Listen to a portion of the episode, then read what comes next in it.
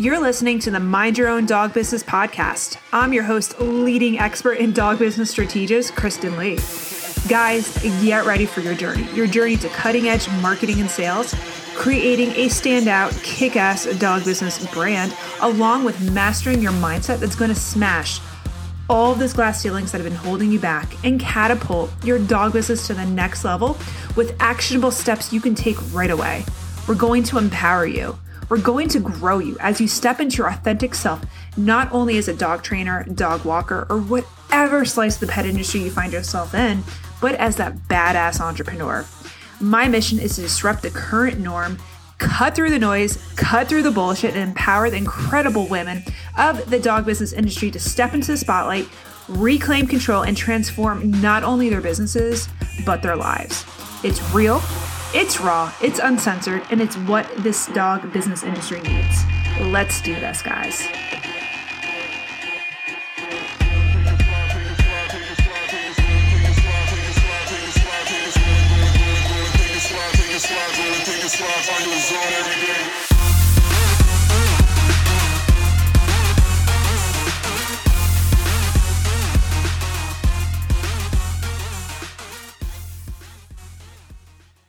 Well, hello, everybody. Welcome to today's episode of the Mind Your Own Motherfucking Dog Biz podcast. I am excited today because I have a guest. I love, I honestly truly love guest interviews. I am making a commitment to do mostly guest interviews for 2022 and to really, really, really shine the platform on all these badass motherfucking dog trainers, especially women in the industry. So today I have a very special guest of Heather fucking Law. I know she's probably cringing already that I'm cursing. Heather Law from Heather Law Dog Training. Isn't that that's such Heather? Remember when we did some of your rebranding and I'm like, God damn it, I love your name and we need to call it Heather Law Dog Training. You're like, okay. yes, exactly. um, she this is Heather from Heather Law Dog Training, and she is a dog training company based in South Central PA shout out to the Gettysburg area, Hershey area. I have some family up there. And today, Heather is here to share her story of how she went from a career of being an educator to individuals with severe disabilities and part time side hustler as a pet sitter to a full time motherfucking profitable dog trainer. She made this challenging transition twice. Like, home slice is badass. This is one of those things where we see at dog school, we have a lot of people come in and they're usually like, Hey, I'm a pack hiker. I want to be a dog trainer. I want to start standing into dog training, or I'm a pet sitter. How can I get into dog training? And a lot of people end up in this like purgatory. So, the reason why Heather is here today is to share her experience of making that transition twice. I believe Heather is the most successful one in dog biz school history to make this transition not only once but twice and to really stand into being a business owner and entrepreneur as a woman in the dog industry so heather welcome welcome welcome Thank welcome you. Thank you. how are you doing today I'm great. I'm great. you're like great help yeah. It's one of I- those. I think I told you I was a little surprised you asked me, but then the more I've thought about it, I said, well, more people need to know they can do this. Yes, yes. And I want to be transparent to all my listeners out here, just to have this kind of little kind of asterisk next to it. Heather is a dog biz school alumni and she is a current student. She's not been paid for her endorsement, and I told her not to endorse us if she didn't want to as well. Correct. right. awesome. So, Heather, speaking of which, which actually is super quick too, um, just to let all my listeners know, Dog Biz School, we're going to be actually hosting a eight week course starting February 8th on transitional strategy, very similar to what Heather went through. So if you guys are interested, you know how to hit me up. Anyway, Heather, I'm going to get back to you. Heather Law, motherfucking law. How the how long have you been in the business of dogs? About five years. 5 So I'm still- years. I'm still a baby. You're nah, you're you're you're you're a, you're a sophomore, I would say. You're a sophomore. Okay, I'll take the sophomore. You're a sophomore. Now, what would you say, Heather, is your superpower? Well, I'm a registered behavior technician, which gives me the ability to quickly see behavior, but then to be able to see that behavior to make a connection. to not only the dog, but the human attached to the dog. So I get said a lot, well, my dog doesn't do that with anybody else. And, or the family goes, oh, how did you do that so fast? And I just see the behavior because mm-hmm. that's my trade.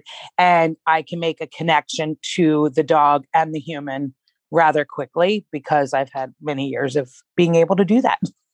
Yeah, that's one of those things of the whole. It's like, cool, you can train the dog, but what about training the human? I actually hate that term, training the human, yeah. because one of the things is it's like facilitating that process, right? Yes, mm-hmm. exactly. So, what's the last thing you have accomplished that made you incredibly proud? Well, um, just prior to January of this January, New Year's, I became a certified CPR instructor for pet pets and first aid. So I just did that, and so I was like, "Wow, I can do that so fast." so uh, I was shocked I was going to be able to do it in the time frame I gave myself to do it. So awesome. that was pretty impressive. Awesome. Yeah. You know, one thing that I know there's a lot of talk, we hear a lot about um like the first aid certified stuff. I went through that course like probably like 10 years ago. Mm-hmm. And I learned how to do the Heimlich maneuver on a pet.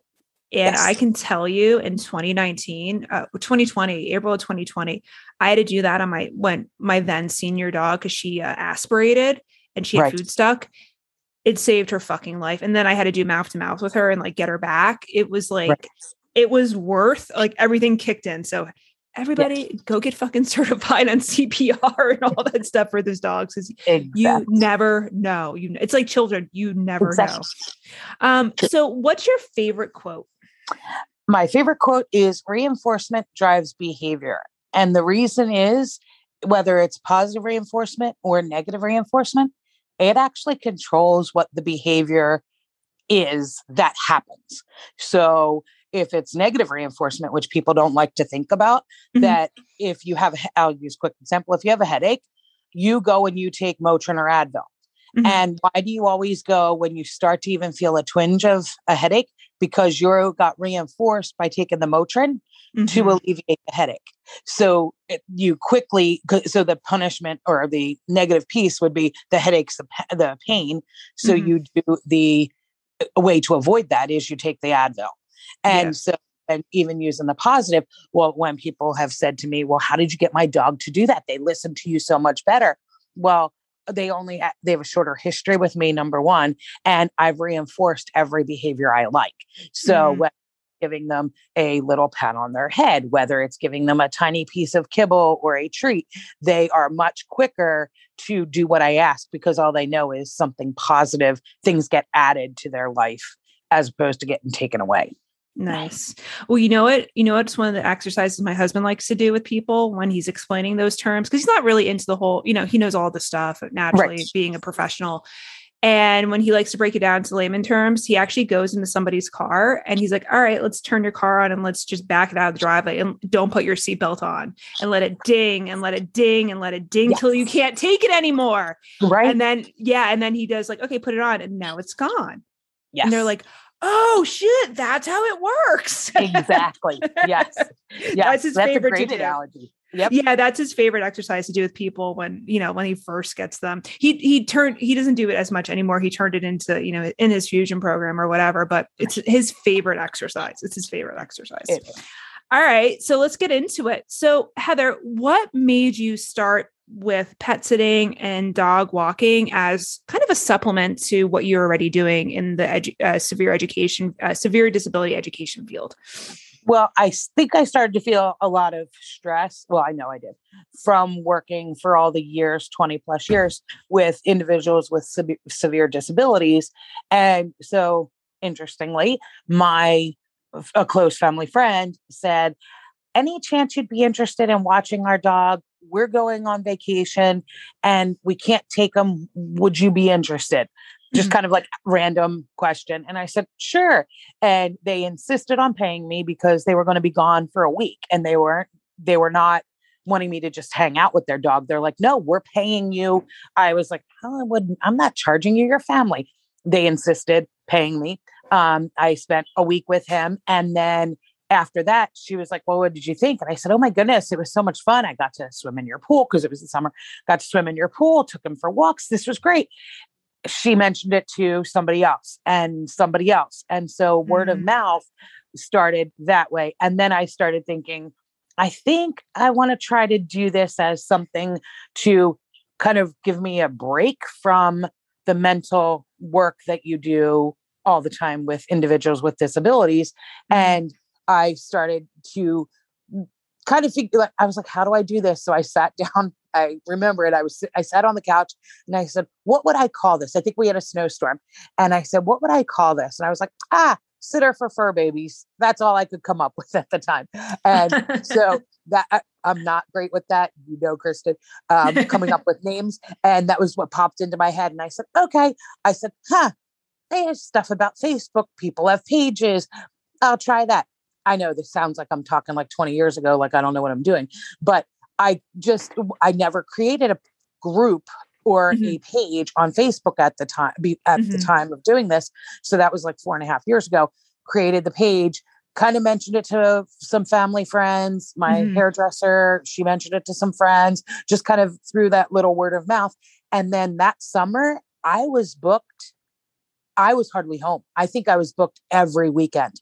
People found me on Facebook. They were like, "Oh, you." And then I did try Rover. Um, only once. I got one or two people hitting Rover, but then I have not touched that um, since then. Um, Mhm. But gone went through the I the idea of how to throw cast a net to get Mhm. people. And at the time, I didn't know any, I didn't know anything from grassroots. So I almost felt I needed to say yes to anybody and everybody that wanted. And I was, and there were some that I was like, ooh, not too sure about this one. After I would like do a quick little meet and greet. And then there were some like, I, and I never thought to take a down payment, any of that, because I didn't know at the time when you're learning something new, you never know. Um, so that's how it started. And um, it grew, it gave me a mental reprieve from my Monday through Friday Mhm. mentally intense work that I was doing. Yeah. I think your story is going to hit home and resonate with a lot of people, especially how they started to get into the industry, whether they started as dog training or pet sitting, kind very similar to yours. It's like, all right, I did this once, I kind of like it. And then it's like starting that whole process out, which is fucking Yes. awesome. Right. So it's a very common story of what you went through. And yeah, I like that. Now, did you always know you wanted to be in the pet industry? Were you always drawn to animals, like even as a child, or was it like, eh, you know, it's kind of cool? Now you're like, holy shit, this is my life. When I was an, a young kid before like high school and stuff, you know, everybody always goes, What do you want to be? And I was like, I Mhm. want to be a vet. And then I Ah. realized how much schooling there was. And I said, I'm not smart enough for all that and all that math. Forget that. right. and because then I also learned they only take such a small percentage of Mhm. people that even apply to go to vet school. And I said, I can't do that. Mhm. There's no way. And then I also always liked working with kids, and I was gra- I gravitated toward children with disabilities and then i started working with a lot of children with autism was my main area but then as i went into the more school district area it expands to all different individuals with disabilities but i now i said wow life goes in a full circle i wanted to be work with animals as a Mhm. child and now full circle i'm i mean i'm not dead yet but fortunately um, but I full circle come around that now I'm doing something I wanted to do as a kid. And Yeah. I, I have some close contact with a lot of vets, a lot of groomers. So I really see how the pieces get moved around, even when we don't realize that the pieces are moving, that they are being Mhm. placed where they need to. Nice, nice. Now, I want to start to talk a little bit more about your transition from both Sure. sides. And again, you did the most challenging transition twice. First, again, making the transition to a dog trainer from a pet sitter. Uh, because again, a lot of people find that's where so many people get stuck. It's like, and this is nothing against it, the people in the industry, pet sitters and dog walkers that want to become dog trainers because they have experience. They have a lot of hands-on fucking experience, and most of them are doing services already. But it's starting to make that transition over where people really get stuck and like we're working with a few people right now that are actually it, it's scary at first. Like i'm always i'm not going to be not tra- uh, honest about it like right. you do lose a huge chunk of your clients at first but the way we set heather you know the way we think set people Absolutely. up it's it's not a it's not a big deal Correct. So a lot of people get stuck in this like crazy purgatory of comfort and then also like imposter syndrome and confidence and then, mm-hmm. you know, used to doing the business their way. So but you did it twice going from pet sitter to dog trainer and then uh, shifting your entire career into being an entrepreneur. Can you share with the listeners a little bit about making both transitions the first one from pet sitter to dog trainer and then the next one when you're like okay now i'm going to start start in the industry full time this is going to be my full time career this is going to be you know my bread and butter for my life right um, when i started transitioning from pet sitter to trainer was I met a number of people, interestingly, that were trainers or have worked with dogs that needed mm-hmm. a pet sitter they trusted.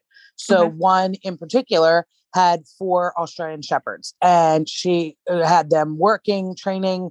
Um, but then when she valued her dogs so much that she couldn't leave them with quote unquote just anybody. Those mm-hmm. were her words. And she, I mean, I went through a pretty rigorous meet and greet and training with her because she the, and when I met her, she fed them raw. First time I've ever had anybody really tell me about a raw diet.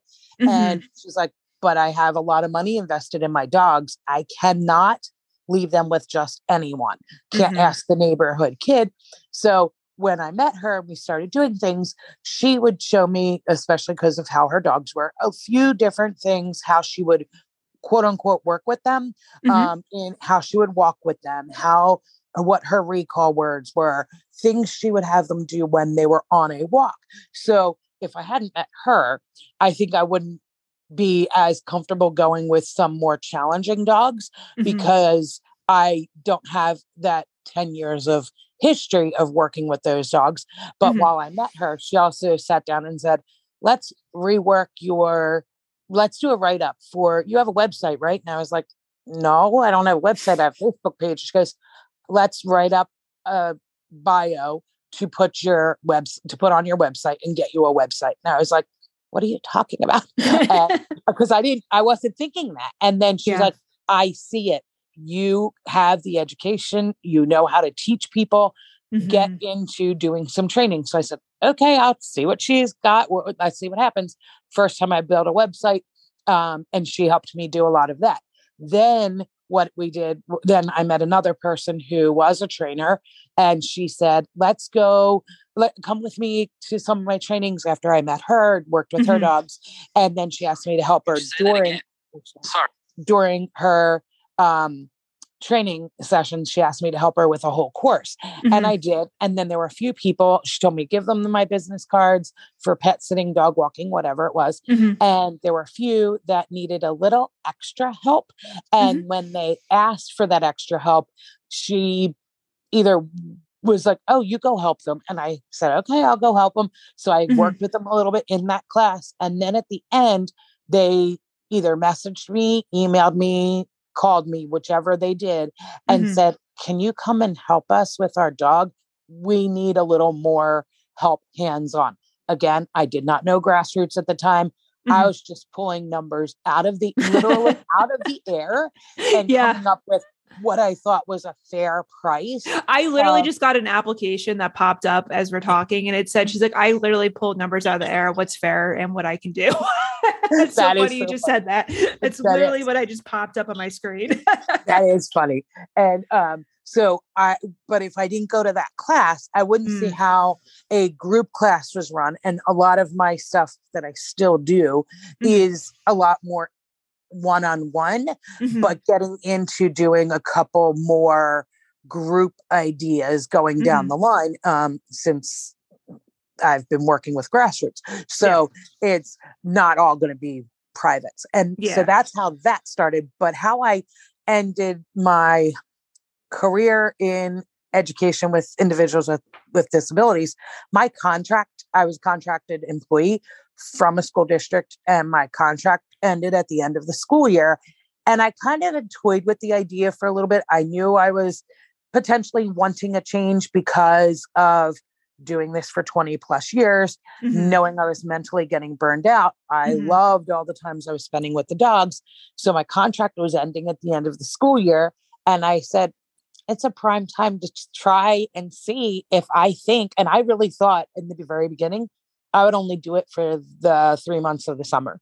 Mm-hmm. And I would potentially go back to education in the fall. And then I said, why? My schedule's jam packed. I don't have I don't have time yeah. to go back to school. I wouldn't be able to help as many families and dogs if I was working my other job. Mm-hmm. So that's when I said, okay, if this is what I'm supposed to do, I know this is the way my life has been. If things are supposed to happen, mm-hmm. the door is always open. If they're not supposed to happen at that time, the door closes. Mm-hmm. And so you have to be patient, but you also have to know can you do that? Mm-hmm. And some people say, no, I can't. And I did have, I will say, I did have the fortunate piece of last year. I was able to build my, with grassroots, build my training business while still being an educator. Yeah. But then I was still able to use all of that and then say, okay, summer's happening and the contract's ending.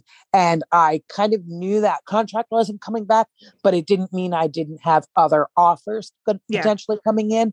Um, but I was like, okay, now's the time to do it. And I'm six months in, eh, seven months, I guess you would say, yeah. that I'm in and I am loving every moment of it. Yeah. Well, I remember, I think I believe, yeah, I remember having that conversation. Me, you, and Maggie having that conversation during like one of your quarterlies, like mm-hmm. Q2 or Q3 quarterlies. And you're like, well, I guess I gotta, I gotta make this happen or I don't. So let's do right. this. And we kind of built out that, that kind of plan for you to actually start to get you on that, that way. And lo and behold, here we are now. And then exactly. miss, miss spending uh, my Christmas holiday in the tropics too as well. yes. Well, and that was that was kind of interesting. It was definitely a vacation, uh-huh. but it uh-huh. was actually part of one of my puppies that I've worked with oh. since they've had him. And they moved in November and had tossed the idea to me would I want to come down and stay with them, see him, help them out while they got to see some family and things. And I said, sure, why not? And so I it did, it was a vacation, but it was also because I have some high end clients that I'm able to do that stuff with. Yeah, excuse the fuck out of me. I had no clue no, on that one. you're fine.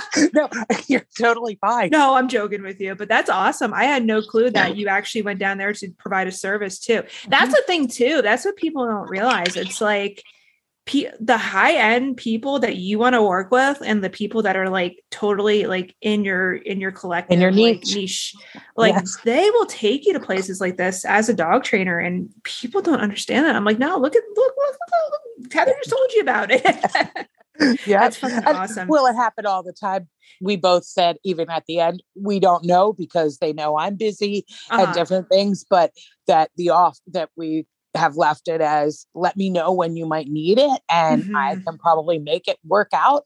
Um, yeah. Maybe not instantaneously, like don't tell me today you need me tomorrow because that right. most likely isn't happening. But if you, uh, but again, if they are in your niche and they are somebody that definitely is in your group of people, things mm. do work out and they work well and it's not it doesn't even always feel like work you actually become friends with those people mm-hmm. and yes they know you're providing a service but at the same time that you are able to almost call them out uh, not that I call my people out, but with like if you have a good friend and you have a person that you're doing something silly with, they're able to say, Hey, what are you doing that for? Mm-hmm. And so sometimes we I look at that and I think that's part of quote unquote my superpower mm-hmm. that I can look at the pattern of the behavior with the dog or the human and mm-hmm. say, oh, the reason he's not sitting for you, simple behavior, is because you're saying sit and you kind of walk away. Well, mm. he doesn't know if you're serious or not. So if you say, I said sit, the mm-hmm. dog then sits. And I said, and stay still, not at first. And then mm-hmm. as the person learns and the dog learns, you can move and then still give the dog the cue. And yeah. they should still be able to do that. Yeah. So, what was the most challenging aspect of shifting? And I know you talked a little bit about how you made that transition from pet sitter to dog trainer, but like internally, what was like one of the most challenging aspects of making that shift to pet sitter to dog trainer? Like, what was uh, like one of the toughest lessons you learned during it? I, I definitely patience, and I know people will say that a lot, mm-hmm. but I also had to, and also trusting my not just my instincts, but the mm-hmm. things I've learned. And okay. so I know Maggie has said this to me a thousand times you know more than you think you do, mm-hmm. and trust your instinct. And I'm like, okay. And at first I'm going, well, why does she keep telling me that? And it's because I have to learn it, I have to repeat it. And yeah. so it is actually something that is on my screensaver of my phone. And oh, I, yeah, I've written it there because it's I've taken a whatever picture, but I've put the text on the picture. So when I glance at my phone, it's in front of me. So mm-hmm. when I'm going to do a sales call, it's there. Mm-hmm. And when I go to answer an email or a call, it's sitting there. So I'm seeing it thousands of times a day because honestly, how many times do we pick up our phone? And also, how many times do I pick up my phone to take pictures of mm-hmm. the dogs or take a video? But before I get there, I see my screen. Yeah. That's awesome. It's the whole reinforcement thing too, as Absolutely. well. Absolutely. Yeah. yeah. So what was one of the more I like to say more brutal things from shifting from, you know, contracted employee to self-employed as a dog trainer? I think at first I it was going, where's my paycheck? uh, I, well, because yeah. you had to go, okay, you get paid every two weeks, let's say. Yeah. And so you're like, oh, okay, I'll get the alert on my phone or I'll go glance at my bank account and okay, my paycheck's in there. So then going, wait, my paychecks don't come every Friday. And not that you can't set them up to do that. But yeah. in the very beginning, it was, well, where's my money going to come from? and I knew where it was coming from in my head, but right. just breaking that pattern of you get paid every two weeks or you get paid once a month or mm-hmm. you, whatever the cycle of payment you are used to from a employee business to being the employer, being mm-hmm. the owner of the business makes it a little challenging at first. You're like, oh, wait, what's that? Where is that? And so then I was like, oh, duh, you just move it from your one account to your other account. And so, eh, seemingly silly thing to not think about, but right. it is that mental shift of I'm responsible for where my money's coming from. So if I don't sell, that's my that's my fault. If I don't yeah. look to continue to build my business, then I I can't say anybody failed but me because yeah. I didn't make the phone calls. I didn't put the work into it. And yes, I know I have to work on that next week. And this week is, and because it's that whole week of coming back from a vacation that you're like mm-hmm. getting everything back running and knowing I've just started a few clients and going, okay, where are they going to fit?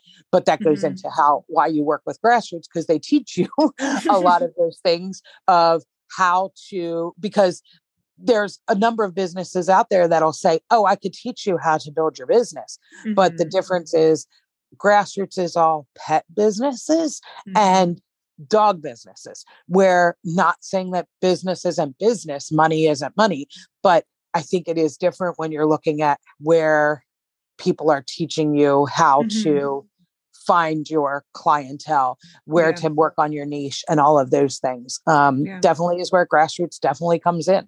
Yeah. Well, I think too, because I made that transition from being corporate employee, you know, for mm-hmm. many, many, many years and having that structured day and whatnot to, you know, full-time entrepreneur a few years ago. And it's, it, you know, it's, we always like to say, because right now, like right, what's happening in the US and across the world right now, like polit- politics aside, the great resignation is happening and everything else mm-hmm. like that. And a lot of people are moving into self-employment. And I think one of the hardest shifts is to, and it's one of those things we have at the back of our mind consistently, but it's like if if I go if I go into my full-time job right? And I just show up, I answer a few emails at corp at my corporate job, and I really don't give a fuck. I know I'm going to get paid on the 15th and the first of the month. Exactly. You know what I mean? Yep. If I go into my my job now, you know, as co-owner of Grassroots, and I don't perform, or if I don't, you know, if I don't serve our clients, you, everybody else, and everything like that, I run the risk of not being able to make payroll for nine full-time people. Exactly. you know I mean? Not only me. And it's this whole, it's this whole assumed risk thing. But at the same time, too, I think it's, I don't know, you have to be a little bit of an adrenaline junkie, I think, and a little bit fucking crazy. Not Yeah. not to sound I don't want to sound ableist when I say that, but to be a little bit, you know, you have to have a different way of thinking in order to, you know, be self-employed and being able to keep that shit together. Because honestly, like a corporate job, a, a freaking an, a regular job, man, that shit's comfortable. Back in the day, like my dad, my dad's a boomer. He was, you know, he's he went, he had the same fucking job for 50 something years. You know what mm-hmm. I mean? And he went Yes. in, he clocked in, he did his, and he worked for the federal government. He did his job and then he clocked out and now he's enjoying life. You know, for me and you and for everybody else that's listening, it's like, man, you know, if something happens, like it can be dramatic too. So Right. anyway, I'm not gonna go down that road. I try to tell that to people that are like, well, you're so lucky you get to do this. And I'm like, yes, and yes, Exactly. and yes, and if I if we fail, my whole team fails, you know, just not even just me, but like, you know, I got a I got nine other mouths to feed in the organization too. Right. Right. exactly. Okay, sorry. Let's get off topic. No, no, Um, you're fine. Cool. So tell me, can you share a little bit vaguely? I'm going to put that in there because I don't want you giving the goods. Uh, can you share a little bit about how you did this? Like how you made that shift to make it work to where, you know, you're profitable, I would say. Yes. Nicely profitable. You are comfortable and you feel confident. Like, how would you? Can you share a little bit about what you kind of did? I don't want you to share too much. Right. Um, well, uh, in 2020, when the pandemic hit, I you came into actu- 2.0, right? Yeah. I did. I Yeah. did. I actually was at Clicker Expo in Louisville, Kentucky, and when and we got we were there. We w- were there one day, and they turned us around and told us to go home. We were like, "Okay, what's happening?" And they said people are. The whole idea of people were afraid they weren't going to be able to get home. Mhm. Nobody knew what was happening because, of course, with like Clicker Expo place, they have people coming from all over the world. Uh-huh. So some of their speakers that were from all over the world were canceling at the last second and Mhm. saying we're not coming we're they're speakers and they're going we're not coming it was my i was like all excited it was my first expo and i am like okay i don't know what's happening and i get a phone call from my supervisor at the time and she said check your email i know you're on vacation you need to check your email stuff's happening. I'm like what is she talking about? and because i was still in education Mhm. and that was when they said do not come back to the building like if you needed anything from the building you have this amount of time to get it. If not you can't come back until we tell you you can come back. And i'm going what in the world? So i'm sure everybody else was doing that too but i come back and i get a call from one of the unicorns at grassroots and they say would you be interested in doing because i think i filled out at the same time a questionnaire or something that came on facebook from one of the ads Mhm. and I get a phone call and they said, Would you, we see you're interested, give me the whole spiel. Would I be interested? And I remember going, "Uh, What is it going to cost me? and I- because I know it, Yeah. there has to be a cost factor. And they said, Well, it could be, and they get named a figure. Mhm. And I said, You mean you want that right now? And she says, No, you could. Th-. I said, Can I at least? I just came back from Just say that again. being away and I wanted to see what what what life was going to be, all that kind of stuff. And I said, "Can you call me back in 2 days?" And she actually did. Emily. And yeah, that was yes, Emily. it was Emily. Yeah. And I, I do you know if you wanted me to tell? Um so okay. In 2 days Emily. Emily called me back and said, "Okay, so what do you think?" And I said, "I'm going to do it." And I haven't looked back. Yeah. And even during 2020, when I didn't know if I was still going to have a educator's job, if I was Mhm. getting a paycheck from doing all of that. I jumped into grassroots two feet. I was like, let's just see what's going to happen.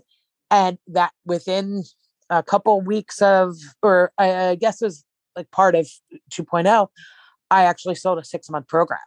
Mm. And I never would have thought I would have been able to do that and uh, as a trainer. So I think that's also where I knew I could potentially leave education Mhm. because while we were shut down, I was able to still go and work with this family that had hired me to do a six month program because Mhm. I didn't have to worry about going to school. I was like, Mhm. okay. And they paid it. And I was like, okay, this is nice. I'm enjoying this. And I saw there was that was like the little window of light that showed me that, okay, this is potentially going to work. It wasn't a full door open. It was here. I'm going to show you. You're going to be able to start doing this. And Mhm. then it has grown and shown me the and the door is completely open um that to walk through and see what's going to happen Yeah. Yeah. I remember when you came into 2.0 because I, specifically remember you came in a little bit late, I think, like a week or two late towards it. Yeah. Because we were still, we had like the doors open still, but we were still letting people trickle in as needed. And it's Yes. funny because 2.0 now is like our our flagship course. It was mm. literally, it's literally like what two to three years of our education Yes. crammed into like three modules. It was insane. I'm actually super. I'm. You know what? Honestly, though, I'm super proud that the whole team went together and built that too. I'm just kind of like Oh, scratching our backs. you now. should you should Yeah. be and and i have said to numerous people that have said well how are you doing this like and different things like that even clients that are like oh I know you wanted to leave education uh, you didn't seem happy i know it was hard scheduling everything how did you do that? And i said if i didn't take this course that Mm, i started during the pandemic i don't think i would have been able to do it. Yeah. and not meaning that and it is to give kudos to grassroots but also to say sometimes you do have to just jump and see what happens and be willing to accept what the outcome is. Is it Mhm. going to be a flop or is Mhm. it going to be where you actually soar because same like a baby bird they don't know if they're going to fly until they're kicked out of the nest Mhm. so if you're a frog and you go to jump out of a nest, you're going to jump, you're going to land, but Yeah. you're not going to fly. So it's kind of thinking a little bit further down like, is this something I, and other people, as I think about this now, since you asked it, have noticed and said, I could do this a long time ago. And Mhm. I didn't know. I was like, what are you talking about? They're like, you could do this. And I was like, I don't know about that. Mhm. And it's people saw things in me that I didn't see in myself right away. Yeah. And I think sometimes we're blinded because it's also a little out of the norm of what Mhm. I usually do. And I also think there's sometimes, unfortunately, that societal idea of what you should do. And not to say dog trainers are not intelligent people because we all are, Mhm. but they're, I think some people think it's an easy job. Yeah, And it's, it's really not and the ones and we saw during 2.0 and during the pandemic so many businesses closed because Yeah. they were banking on those not scalable training sessions Mhm. and they didn't know what to do and not saying that i knew what to do but in hindsight i did have an idea of what to do and Mhm. i mean that's also where i saw pet sitting also my pet sitting started to close because Mhm. people had booked me for even that summer and they Yeah. were like we can't go we're not going anywhere Yeah. we don't know what's going to happen so i also saw okay i'm not pet sitting but i can go train on on the weekend Mhm. i can go do this and so i started building it with that idea of not that i was shutting down pet sitting but Mhm. that i wasn't sure what was going to happen with that because then and again who knew if after the summer of 2020 were people Mhm. going to want to go and travel again Yeah. well then 21 i get slammed with people asking me to pet sit because they haven't gone anywhere for a year yeah. and so I was busy with some of that as well. And then I also built out, which was which is nice, with doing some pet sitting. If you're looking to get into the training, you can leave the dogs because most people have gone back to work um, or their dogs are okay while they leave. But I was able to leave the animals mm-hmm. and go out and work on training. And so I was able to do both. And even while I pet sat, I sat all kinds of animals, not just dogs and cats. I did farm animals, chickens, mm-hmm. a chameleon, birds, you name it. I probably yeah. did it, rabbits. um, which is kind of funny. Like, well, why would you do that? And it's because I enjoyed the animals mm-hmm. and mm-hmm. but then I continue to gravitate toward the dogs. And yeah. that's where I've said, okay, I'm gonna definitely invest more. And I guess that's what it is too. I've invested more into the training, not only mm-hmm. for myself, but also to build that side of the business and titrate out the sitting. Yeah. Okay. So I just I like went that. on a whole big tangent about no, that. that's fine. That's fine. Yeah. Wow. Yeah. A lot of I know specifically pet sitters got nailed the most with the whole yes. uh, pandemic thing, and a, a, lot of them fucking closed down. A lot yes. of them, and I know some haven't even recovered yet. But 2021 was it was a, the year for the dog trainer, I would say. Everybody yes. worked their fucking asses off and everybody's exhausted now, 2022. I feel like it's it's still going to have that kind of recovery. I think it's not good it's still going to be busy, but I don't think it's going to be as frantically busy as it was. So Correct. I think there's going to be, it's a good year of like hunkering down and getting your shit together and getting shit straight for 2022.